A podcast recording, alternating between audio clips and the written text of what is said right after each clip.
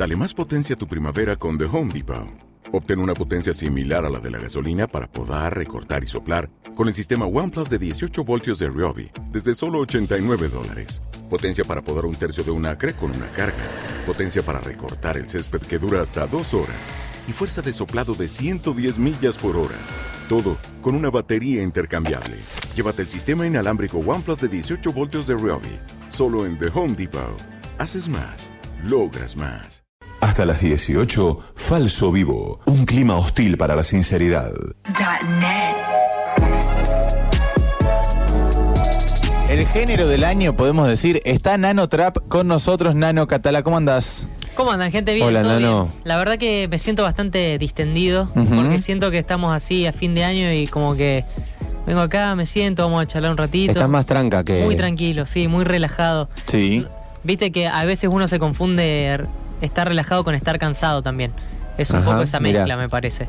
Eh, últimos días del año, últimas semanas del año, últimos días del programa también, ¿no? Sí, hoy es el último vivo. Después vamos a quedar eh, recuperando los mejores momentos del año en- durante. Que en verdad queda el programa los 10 hábiles, ¿no? Que quedan. Vamos a estar recuperando Claro. los primeros. ¿Quién hace esa meticulosa selección? Nosotros, entre todos. Sí, estuvimos de hecho, cada uno- Discutiendo y debatiendo y armamos programas. Y sí, de hecho, cada uno armó un programa. Sí, Ah, muy bien, muy bien. Gran, sí. gran trabajo también. Así es. Sí, sí, sí, así sí. ¿Hay es. algo de Nano Trap? Si la respuesta es no, no tengo No problema. lo sé, no lo sé. A mí me Tengo parece que sí, pero no puedo asegurarlo.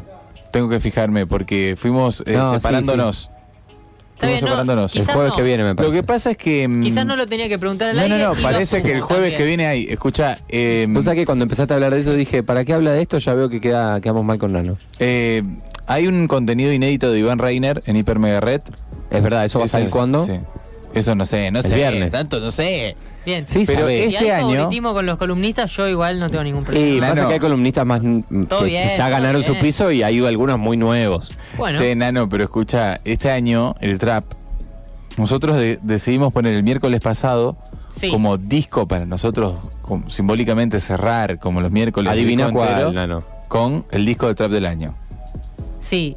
eh, Para nosotros. Yo ya sé cuál pusieron, pero no es el disco de trap del sí, año. sí, bueno, digamos. pero eh, abramos esa polémica, Porque para mí, bueno, lo, lo hemos mencionado, pusieron Caravana de Voz. Sí. por supuesto. Claro, no es trap, pero está muy ¿Cómo bien. no es, es trap? es una buena selección, está muy bien. Es otra liga, Woz, es, eh, no es parte de la escena, no es parte de la escena trap. Eh, es, es distinto, es un artista más es un integral. distinto, es un distinto. Es un artista más integral. Al principio no te animabas a decir esto. Y bueno, pero me parece que también lo importante de fin de año es hacer un poco balance y hacer llegar a un par de conclusiones. Bien. Esta es una para mí. Pero es vos quien, en nuestro caso me parece que sí, un poco nos abrió la puerta del género. Está ¿no? bien, por eso, por eso eso, lo hace- hace- es un buen enlace. Sí, sí, sí, sí, es una buena puerta de entrada. Es una buena puerta de entrada. Una buena droga, de las primeras drogas que son la entrada a drogas más duras. Claro. Podemos decir, ya que estamos Con, hablando del eh, trap. pero estamos hablando de las drogas buenas. Sí, sí, siempre yo lo hacemos buena apología. Nano, ¿qué traes para resumir este 2019? Bueno, como bien saben, esta es la época en la que a todo el mundo se le da por hacer esta cuestión de, de los balances, Sí. de los objetivos, si te pusiste en pareja, Sí, si te vos sabés que a mí lo de los balances me parece que está bueno para hacerlo en general, como hicimos en este programa cuando Mm. arrancamos, pero un poco te cansa después. Sí, pero a mí ¿No? me gusta. ¿Vos ¿Ustedes cómo la ya, pasaste ya- ya se pusieron con eso, tipo lista, de decir qué logré, cómo estaba parado en febrero? Claro, cómo lo personal es complicado hacer algo muy exhaustivo. Siento que siempre me puedo olvidar cosas, entonces, no sé. Yo no Eh, personal todavía no, pero bueno. Sí me gusta hacerlo en lo musical, me gusta hacerlo en cosas externas. Bueno, ¿no? perfecto, porque tenés lo por un político, lado, lo musical. tenés los balances y por otro lado los tops. O decir, las mejores canciones del año, los mejores videos del año. Ah, claro. Ah, decir- me gustan los tops. El, bueno, el top también es una forma ahí también de, de poner en balanza cómo fue este año. Sí. Así que en el Nano Trap de hoy vamos a hacer un pequeño repasito por lo que nos Dale. dejó el 2019. Personalmente creo que fue un gran año para mí sin dudas y podemos decir así, a grandes rasgos como veníamos comentándolo recién, fue el año en el que la escena del trap se consagró definitivamente. Sí. Digo, Bien. llegó, terminó de aterrizar, digo, hace quizás uno o dos años todavía esto era un fenómeno muy de nicho, que nadie bien sabía de dónde venía, mucho prejuicio también. Totalmente. Muy infectado por esas cosas. Hoy por hoy ya cualquiera sabe por lo menos que se trata de un género musical, digo, que tiene ciertas características, que viene el hip hop. Obviamente tiene un tratamiento mediático diferente también, me Sí, parece. agregaría esto, y me parece que es importante destacarlo, en la fiesta de la canción del país y Falso Vivo, sonó trap. Sí, Digo, ya el trap es un género que suena en la fiesta de Falso Vivo y que eh, hubo gente diciendo que escuchaba mucho ese segmento, justamente. Eh, bien, te lo tomo, pero también permitime darte mi, mi Nunca vas a estar conforme, ¿no? No, no, es no. que lo tuvimos Nano que... es un purista. Nos hicieron renegar, ¿eh? Para pasar un temita. Bueno, eso de Lo eso se tuvimos trata que militar también. mucho Pasa también, que ¿eh? para mí cuando suena Woz está sonando un poco trap. Claro, pensábamos que sí. O Catriel, había sonado Catriel y Catriel. Paco Bueno, Moroso, sonó. Catriel, está bien, sí. Me siento conforme. Ahí con eso que- estás. Sí, me pasa que Nano es eh, de Duki, Claro. es duquero. Federico Carra, gran amigo del programa Sí. también, y yo estábamos tratando de que suene algo de Duki. Y sonó Lo logramos, pero hubo un trabajo previo, ¿no? Bueno, pero me parece que, volviéndole de antes, esto también demuestra, cuando vos decís aterrizó definitivamente, bueno, ahí está. Aterrizó, lo pedís y lo tienen, Lo no es que no lo tienen. Está bien, yo Lo creo tienen, que- ¿sabes de quién te hablo? Duki, sí, ya sé de quién estás hablando. Esto me parece que es bueno y malo simultáneamente, porque si bien me pone contento que este año se haya consolidado el trap como género, como, como algo más identitario, como cultura urbana, si se quiere, Sí, pero ¿qué es lo malo? también sé que llegamos a un punto en el que estamos más cerca de un inminente de- declive, ¿no? Porque Es verdad, es pasa, verdad. Sí, pasa, Eso es muy Pablo Cini lo que estás diciendo. Pero me- es verdad lo que Eso de ya diciendo. pensar en. Porque el- ya el verano se está terminando. Sí, Arrancó el fin No, de no, semana. el verano está empezando. No, ¿eh? bueno, pero Pablo, Pablo, Pablo Héctor dice que ya se está terminando. Pablo dice cada vez, eh, o sea, para esta fecha te dice, ya prácticamente está terminando el verano. Ya falta muchísimo menos para que termine el verano. O sea, ya está casi terminando. Ya arrancó aparte, ¿no? Sí. Que eso tampoco lo dijimos. Es más, Pero los días a partir de ahora se empiezan ya a falta acortar. mucho. Exactamente, o sea que, con el trap un poco está pasando lo mismo. Ya se está pare- empezando a venir No quiero abajo. hacer futurología, ¿eh? pero vamos a ver qué nos depara el 2020 y cómo sigue esto, que ya podemos llamarle industria definitivamente. Digo, Ah, bien, hay bien, momentos, bien. hay momentos. O sea que Nano, pero Nano Trap tambalea, decís en el 2020 tenemos que No, cambiar de género. porque si es de nicho, No, el, no, eh, Nano Trap va a seguir. Tenemos que arreglar contratos. La ¿eh? columnano vamos a 2020. hacer. Lo que sea que esté sonando, Nano viene y te lo trae. Vamos a ir haciendo entonces eh, una pequeña picadita, repasando qué nos dejó este 2019, que como decíamos fue un año de muchísimo contenido, Sí. eso sin dudas. Presten atención a las fechas, porque como todo es producto del internet, de las redes y todos los traperos, evidentemente, son hijos de la inmediatez, vamos a hablar de cosas que parecen que pasaron literalmente hace tres años, dos, cinco años, y en realidad son todas de este año. Claro. Todas tienen como muchos meses. Fue tan intenso que, eh, claro, eh, parece que pasó muchísimo. Yo haciendo esta columna decía, no, no, esta canción, y, y tipeaba, digo, no puede ser de este año. Y efectivamente vamos a, a hablar todas cosas A que ver. pasaron en el 2019. Vamos a arrancar así. El 25 de abril Sí. Uh, se subía a YouTube un video que acompañaba esta canción. Vamos con el primer track.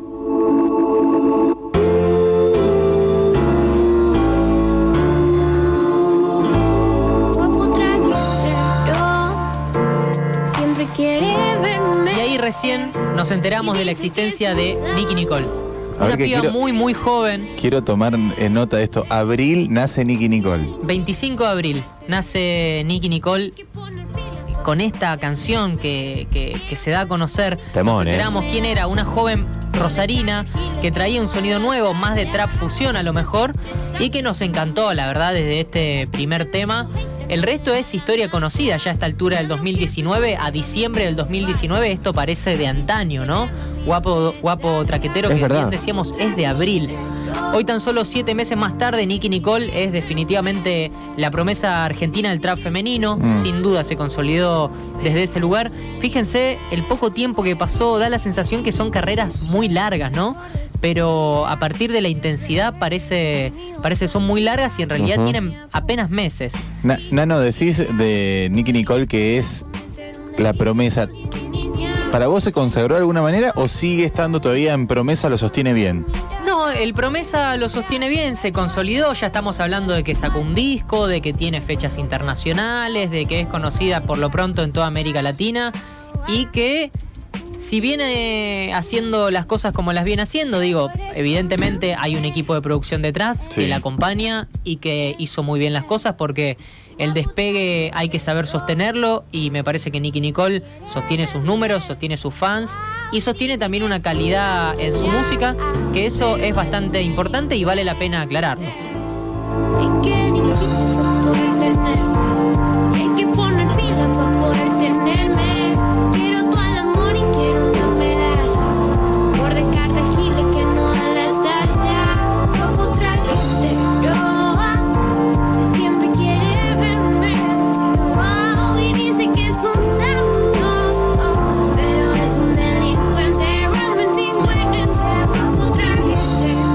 Qué buen tema este. eh. La verdad que sí. Y bueno, así arrancaba esta carrera de Nicky Nicole. Unos meses más tarde, el 13 de agosto, salía su Music Session en el canal de Bizarrap. Lo vamos a escuchar a penitas de fondo.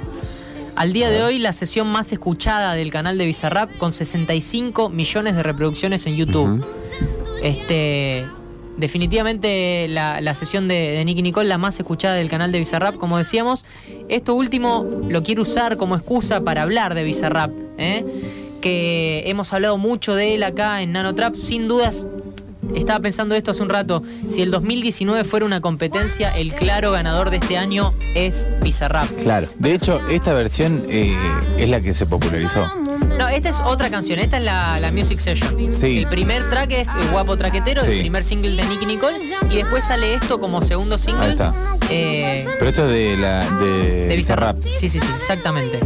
Eh, digo, el, ganador de la escena, sin duda, el ganador del año, pero porque se convirtió en el productor más nombrado de la escena, grabó con muchísimos artistas, con Trueno, Babi, Catriel, Paco Moroso, Asesino ahora hace poco, Kinder Malo con el que hablamos por teléfono acá mismo. Eh, todas sus canciones del canal con millones de reproducciones, o sea, estamos hablando de un canal de YouTube que no tiene ninguna sesión que no supere el millón de reproducciones. O sea, es una máquina de hacer números, eh, Bizarrap. Joven productor, es una locura lo que pasó con este pibe tan joven que, que se volvió un referente total. Los reunió, los llevó, o sea, los convocó. Los llevó y les ofreció algo. o- y digo, nos ofrece también como, como espectadores. No solo como, no, digo, no solo del lado de la música, digo, como espectadores, ver ahí al artista laburando, eh, cantando encima de esas bases, Sí. eh, como me parece que también a nivel audiovisual está bueno. Está buenísimo. Eh, a mí me parece que la conclusión que saco de él, me quedo con lo que dijo hace poquito en una entrevista que había escuchado. La historia de Bizarrap es que él empezó haciendo cositas en YouTube, produciendo canciones, etcétera, y él fue a buscar a algunos artistas. Cuando le dieron bola y empezó a ver que esto más o menos funcionaba, logró dar vuelta a la rueda en tan solo este año porque ahora son todos los millones de artistas que quieren grabar con él. Entonces él ya no tiene que salir a buscar gente porque la gente viene a él, ¿no? Porque también Claro, terminó ah, siendo terminó siendo una vidriera el canal de Bizarrap. Claro. O sea, los artistas que van ahí después se catapultan. O sea, también es eh, llegar a grabar una canción con él te asegura, como decíamos recién, por lo menos un millón, dos millones de reproducciones y te mostrás a un montón de gente. Es la tapa de Rolling Stone.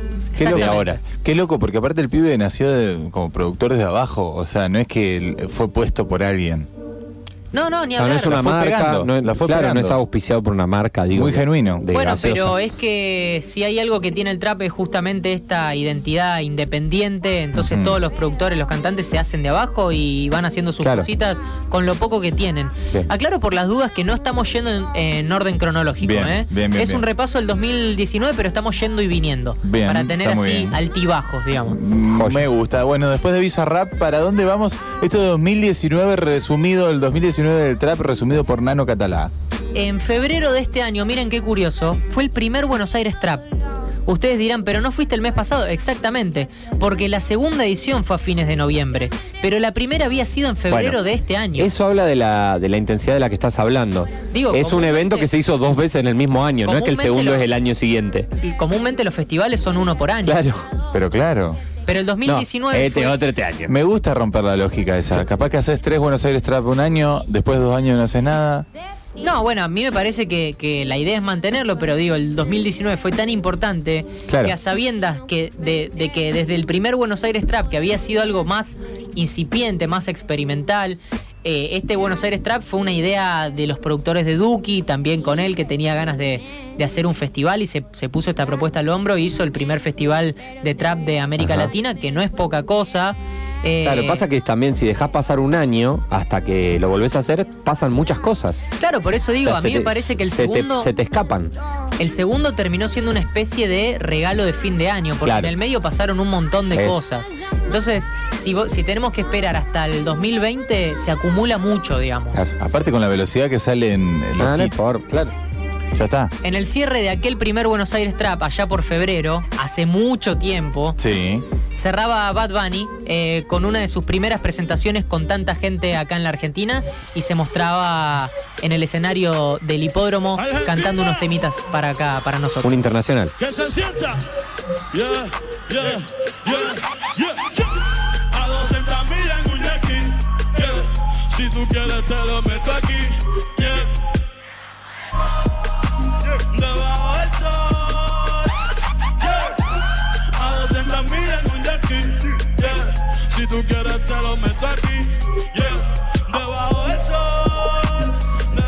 Bad Bunny, ¿eh? que lo habíamos escuchado, había sido uno de los, digo, antes de la movida o de la instalación esta que estábamos hablando, justo de la movida argentina, ya sonaba Bad Bunny bastante, sobre todo de la mano del reggaetón, me parece. Sí, en no fiestas había, y eso. no había llegado a por ahí a presentarse en vivo para tanta gente. Este Buenos Aires Trap, él fue el headliner, digo, cerró el festival de este primer Buenos Claro. Aires Trap. Y bueno, y ahí se instaló también en la escena trap argentina. Él que viene de Puerto Rico. Viene de Puerto. Rico, que bueno, este año también fue un año zarpado para él, si bien ganó un montón de premios. Además estuvo ahí protagonista de las manifestaciones que terminaron tumbando al, al alcalde de Puerto Rico, ¿no? Ajá, sí, sí, sí, Junto a aquellas Residente famosas y Ricky Martin. Que había estado Ricky Martin, claro. Eh, bueno, este viene fue- de eso, ¿eh? Fue un año de discos también. A eso as- es importante decirlo. Estamos tratando de recuperar el formato disco. Qué loco, sí, el álbum. De Eh, sí, de empezar a tenerlo, porque el trap hasta el momento no lo tenía. Sí, sí, sí. De hecho, bueno, eh, no son discos que salen físicamente, pero bueno, hay una idea de álbum, Sí, si bien sale por plataformas digitales. En junio, Kazu saca su álbum Error 93. Se declara a partir de esto, por supuesto, la reina indiscutida del trap. Eso, sin duda, juega ella en las grandes ligas a nivel Latinoamérica. Eso me, me parece importante Sí, ¿no? separarlo, ¿no? Porque es como cuando trascendés la barrera de Argentina, ya estás jugando en la liga Latinoamérica.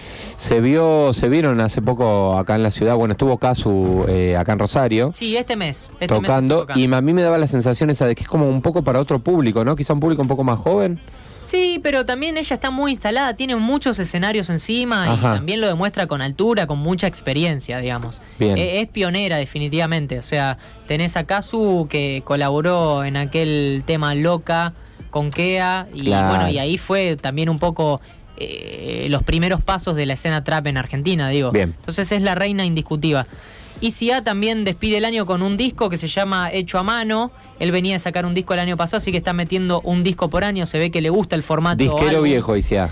Eh, para muchos el disco de trap del año, innegable la capacidad por supuesto de ICA y las pretensiones que tiene, porque siempre trata de buscar algo más experimental. Todo esto lo llevó a hacer lo que se autoproclama, él se autoproclama como el varón del trap, digo, tiene construido un personaje. Un estilo particular, eh, con, con mucho, mucha fusión. Me acuerdo que habías traído algo fusionado con tango y algunas otras cosas. Exactamente. Eh, propone algo distinto, decía. Propone algo distinto y lo coronó este año también haciendo un teatro Vorterix lleno para la presentación. El disco es por supuesto de escucha obligada, está en todos los tops de ranking de, de este año. No quiero redundar en eso porque se encuentra también fácilmente. Y otro que saca disco, y acá nos detenemos un segundito, es Duki. Porque llegó por Claro. fin el tan esperado Super Sangre Joven, del que hablamos bastante acá. Le dedicamos una columna entera. ¿Se acuerdan de, de mi emoción ese día? Sí. Fue, fue una noche. El día, la- vos estabas esperando Sí, que el reloj cambie, que Sí. llegue el día y que aparezca el disco. fue una noche sin dormir. Es un disco que al día de hoy se disfruta mucho y que tiene como cierre este tema que fue sin lugar a dudas para mí el tema solista del año.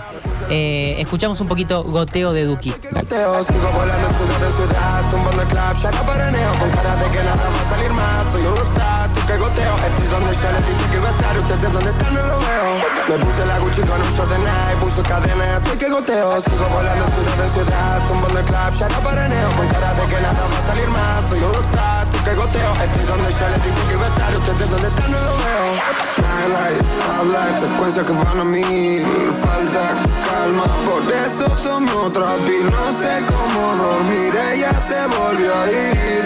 6 a.m. vuelo pa' Madrid. Mientras fumo le pido a la luna volver a verte. Esta canción que esta canción que en su videoclip nos muestra una gira de Duki por España con acompañantes de lujo, la verdad, aparece en el video Catriel, Paco Moroso, Fuego, grandes nombres. Claro.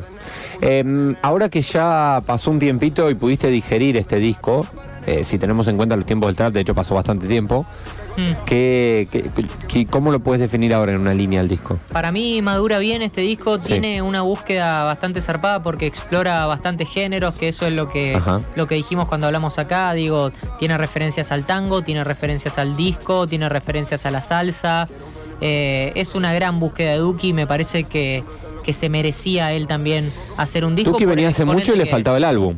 Te- Exactamente. Y, y tiene muchos, ya tiene mucho recorrido. Igual quiero decir una cosa, me parece, me dio esta sensación, sobre todo en este último mes, que el 19, el, perdón, el 2019, lamentablemente no termina muy bien para Duki. Digo, eh, esto lo quería decir, me da la Organizó sensación. el segundo Buenos Aires Trap. Sí, pero me da la sensación de que está un poco atorado. Quizás el sobre, medio sobrepasado por, por la fama, que digo, es entendible porque es la figura más grande del trap argentino, sin lugar a dudas. Sí. Digo, esto no lo discute nadie. Y eso lleva, implica un desgaste también. Sí, Me lógico. parece que, que por lo que estuve viendo últimamente, cierra el año muy enojado consigo mismo, pareciera. Eh, digo, Eh, ha, da- ha declarado en relación a eso. ¿Qué, qué hizo? ¿Qué dijo? Supuestamente se, se bajaba. Dijo que, que dejaba de, de tocar. Se aclaró esto, de hecho la última noticia que tenemos es que justamente el año que viene habría decidido no tocar en vivo. Eh, habían, digo, la- la- las lenguas empezaron a decir se, reti- se retira Duki. No quiere decir que va a dejar de hacer música, sino que a lo mejor se aleja un poco de los escenarios durante el 2020. Me parece que no está muy conforme con sus presentaciones en vivo y por ahí se, se va a dedicar más bien a sacar temas. ¿Vos que Pero- lo viste en vivo? Sí, Y viste a Paco Moroso y a Catriel. sí, Viste a vos, viste a todos. sí, sí. ¿El show de Duki Cap está a la altura de lo que él representa en la movida trapera o es verdad que le está faltando algo en la escena? A mí me parece que podría ser un show por ahí un poco más pretencioso. Tuvo esas intenciones en el Buenos Aires Trap, pero después él salió a declarar que hubo ciertos problemas de producción que no lo hicieron sentir muy cómodo arriba del escenario. O sea, le está faltando algo de Todavía escena. no tuvo su gran show. Para mí no es problema de producción, sino que él no está dando el- al 100 su- Mirá, de su mirá. capacidad. Bueno, porque viste que, por ejemplo, uno lo ve a Paco Moroso y Catriel y te desbordan en el escenario, te lo Sí. llenan todo, te la rompen toda. Vos decís, estos tipos son unos genios. Vos está muy bien también en el escenario. Sí. Eh, de hecho, ya lo habíamos dicho acá. Para mí, el mejor show de la escena es el de Catriel y Paco Moroso. Sí, sin duda. en show, cuanto claro. a show integral, digamos, Claro. y a la Bien. energía que te transmiten, que me parece que en un género como el trap, transmitir energía es fundamental, Sí, si claro. no lo más importante. Totalmente. Bien. Hay que ver qué tan cierto es esto que estamos diciendo durante el año que viene, así que vamos a estar atentos a lo que diga Duki en alguna story de Instagram, que es más o menos su medio oficial de comunicación. ¿Algo más? ¿Qué más pasó este año? Bueno, la verdad que podemos seguir medio que para charlar una hora entera, Sí. pero porque lo que pasó este año, como decíamos, es mucho. Piensen que cada semana que vine yo acá tenía que elegir de qué hablar y descartar muchísimo. Claro. Digo, porque cada semana salían muchas canciones. Es mucho lo que se produjo en ese sentido y tenía que elegir de decir, bueno, no hablo de estas tres cosas, pero sí hablo de estas dos, Ujú. ponele. Mira. Después de, podemos discutir definitivamente si calidad sí o calidad no, pero cantidad hay de sobra. Claro, Eso- había mucha cosa. Estaba pasando mucho en el ambiente del trap. Tuvimos los éxitos de Kea, los éxitos de Babi, que bueno, tuvo un pico también ahí en, en la escena. No estamos hablando de Woz, digo, porque siempre me encargo de aclarar que, que no lo meto en esta bolsa, porque como decíamos al principio hoy, es de otra escena para mí y de otra liga, es un poquito tema aparte. No hay dudas que es un, referen es un referente de la música urbana, digo. Eh, ahí sí no hay discusión. Es verdad también que en este programa le damos otro lugar. Sí. Porque no, no esperamos a Nano Trap para hablar de vos. Lo pu- ponemos, ponemos los discos, ponemos los temas.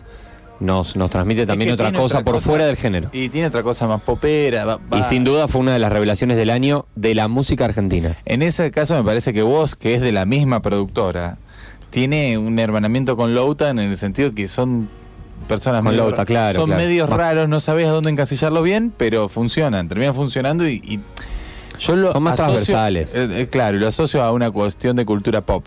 En Bien, algún punto bien. tiene una cultura pop. Perfecto. Eh, sin duda que este fue el año también de las primeras fiestas de trap. ¿Se acuerdan cuando cubrimos las ediciones de La Colta? Sí. Hubo también a razón de un show por fin de semana acá en Sí, Rosario. una Eso, locura.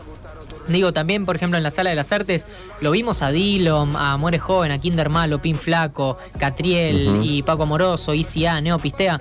Muchísimos nombres que pasaron por la ciudad. Eso también es muy celebrable, ¿eh? porque vivimos en una ciudad que se ocupa de traer artistas que la están pegando y Claro. eso no es poco, digamos. Muy bien. Este también fue el año, digo, de, de mucho contenido que orbitaba cerca de la escena, el año de las videoreacciones en YouTube a las canciones de trap, Ajá. el año de los análisis de las letras, de los análisis de, la- de las bases, de las entrevistas, mucho contenido secundario pero complementario también.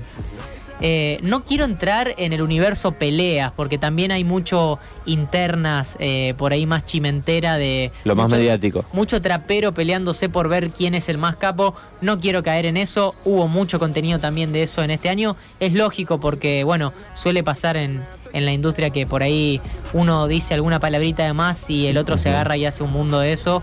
Eh, pero nos vamos a quedar con lo bueno del año. Genial, Nano. Por eso mismo, vamos a cerrar. ¿Cerrás este Sí. resumen? Vamos a cerrar presión. este, la verdad, el último nano trap del año y de la década, que también Sí, es, vas a no hacer es poca cosa. Y es un género de esta década. Sí, El trap va a quedar en la historia como un género de esta década. Vamos a cerrar este balance con la canción que se instaló como el himno nacional del trap argentino. A mí me parece que ya la pasamos una vez acá en un nano trap, me parece que en alguno de los primeros, ahora no me acuerdo bien, creo que sí. Estamos hablando de una canción que dura 7 minutos 46 segundos. Ajá. Digo, Ninguna canción de trap dura eso. ninguna canción de trap que me conste dura eso. Claro. Una canción realmente muy larga, vale la pena decirlo, porque eh, por lo que significó este tema. Hoy por hoy no se hacen temas tan largos, ¿eh? No. Eh, De hecho son cortitos. un tema que se subió precisamente el 27 de marzo Ajá. y parece que se subió hace, no sé, en el 2009 por lo pronto. Debe tener, para mí tiene una década. Digo, en el imaginario tiene una década, pero por lo menos. Y que ya cosecha 131 millones de reproducciones en YouTube, una locura total. Estamos hablando de la canción de trap con mayor cantidad de colaboraciones de Argentina, de la mano de Neopistea con invitados como, atención, CRO, ICA, Sukea, Luchito SSJ, Cocaine Montana, Obi-Wan Shot, Marcianos Cruz y Duki. Un junte tremendo. Ah. Y por ser A tan todos. simbólica y haber sido, insisto, el himno nacional del trap argentino, de hecho quiero contar una anécdota. En el último Buenos Aires, eh, en el último Buenos Aires Trap, en el show de Neopistea, cuando se está por cantar esta canción, ponen el, himn- el himno nacional argentino, la instrumental del himno, Sí. la introducción instrumental del himno. Ajá. Entonces todos empezamos a cantar el himno y cuando termina la introducción instrumental arranca Tumbando en Club, que bueno, definitivamente el himno nacional del trap Define argentino. la movida. Muchísimas gracias, Nano. El año que viene nos, nos volvemos a escuchar, dale. Nos volvemos a escuchar. ¿Nos volvemos a escuchar? Sí, claro. Perfecto, nos diciendo, despedimos sí, entonces. dale. Sí, eh, Nano. despedimos este año como corresponde, escuchando Tumbando el Club. Nos vemos. Escupiendo pura adrenalina, vaciando tinta en la esquina, garchando con la más fina, mirando mal al que mira, tirándole al que me tira. No veo entre toda la mierda, negro, no quiero tu cima, así que rap, perra, sé muy bien que me quieres tener, perra, tres perras me esperan, creo que una era tu mujer, nega, next, nega, ves, nega, tu grupo nunca lo va a valer, nega, mentiras, tiran, mi puta ya sabe cómo es, nega. Tira bien, pero no dispara, un shit, se le ve en la cara, lo que tengo no son caramelos, por eso sabe que el precio nunca baja, ahora estoy metido en el estudio, tanto en marzo, corto en junio, con mi negro facturando, tu puta enterada quiere estar tumbando.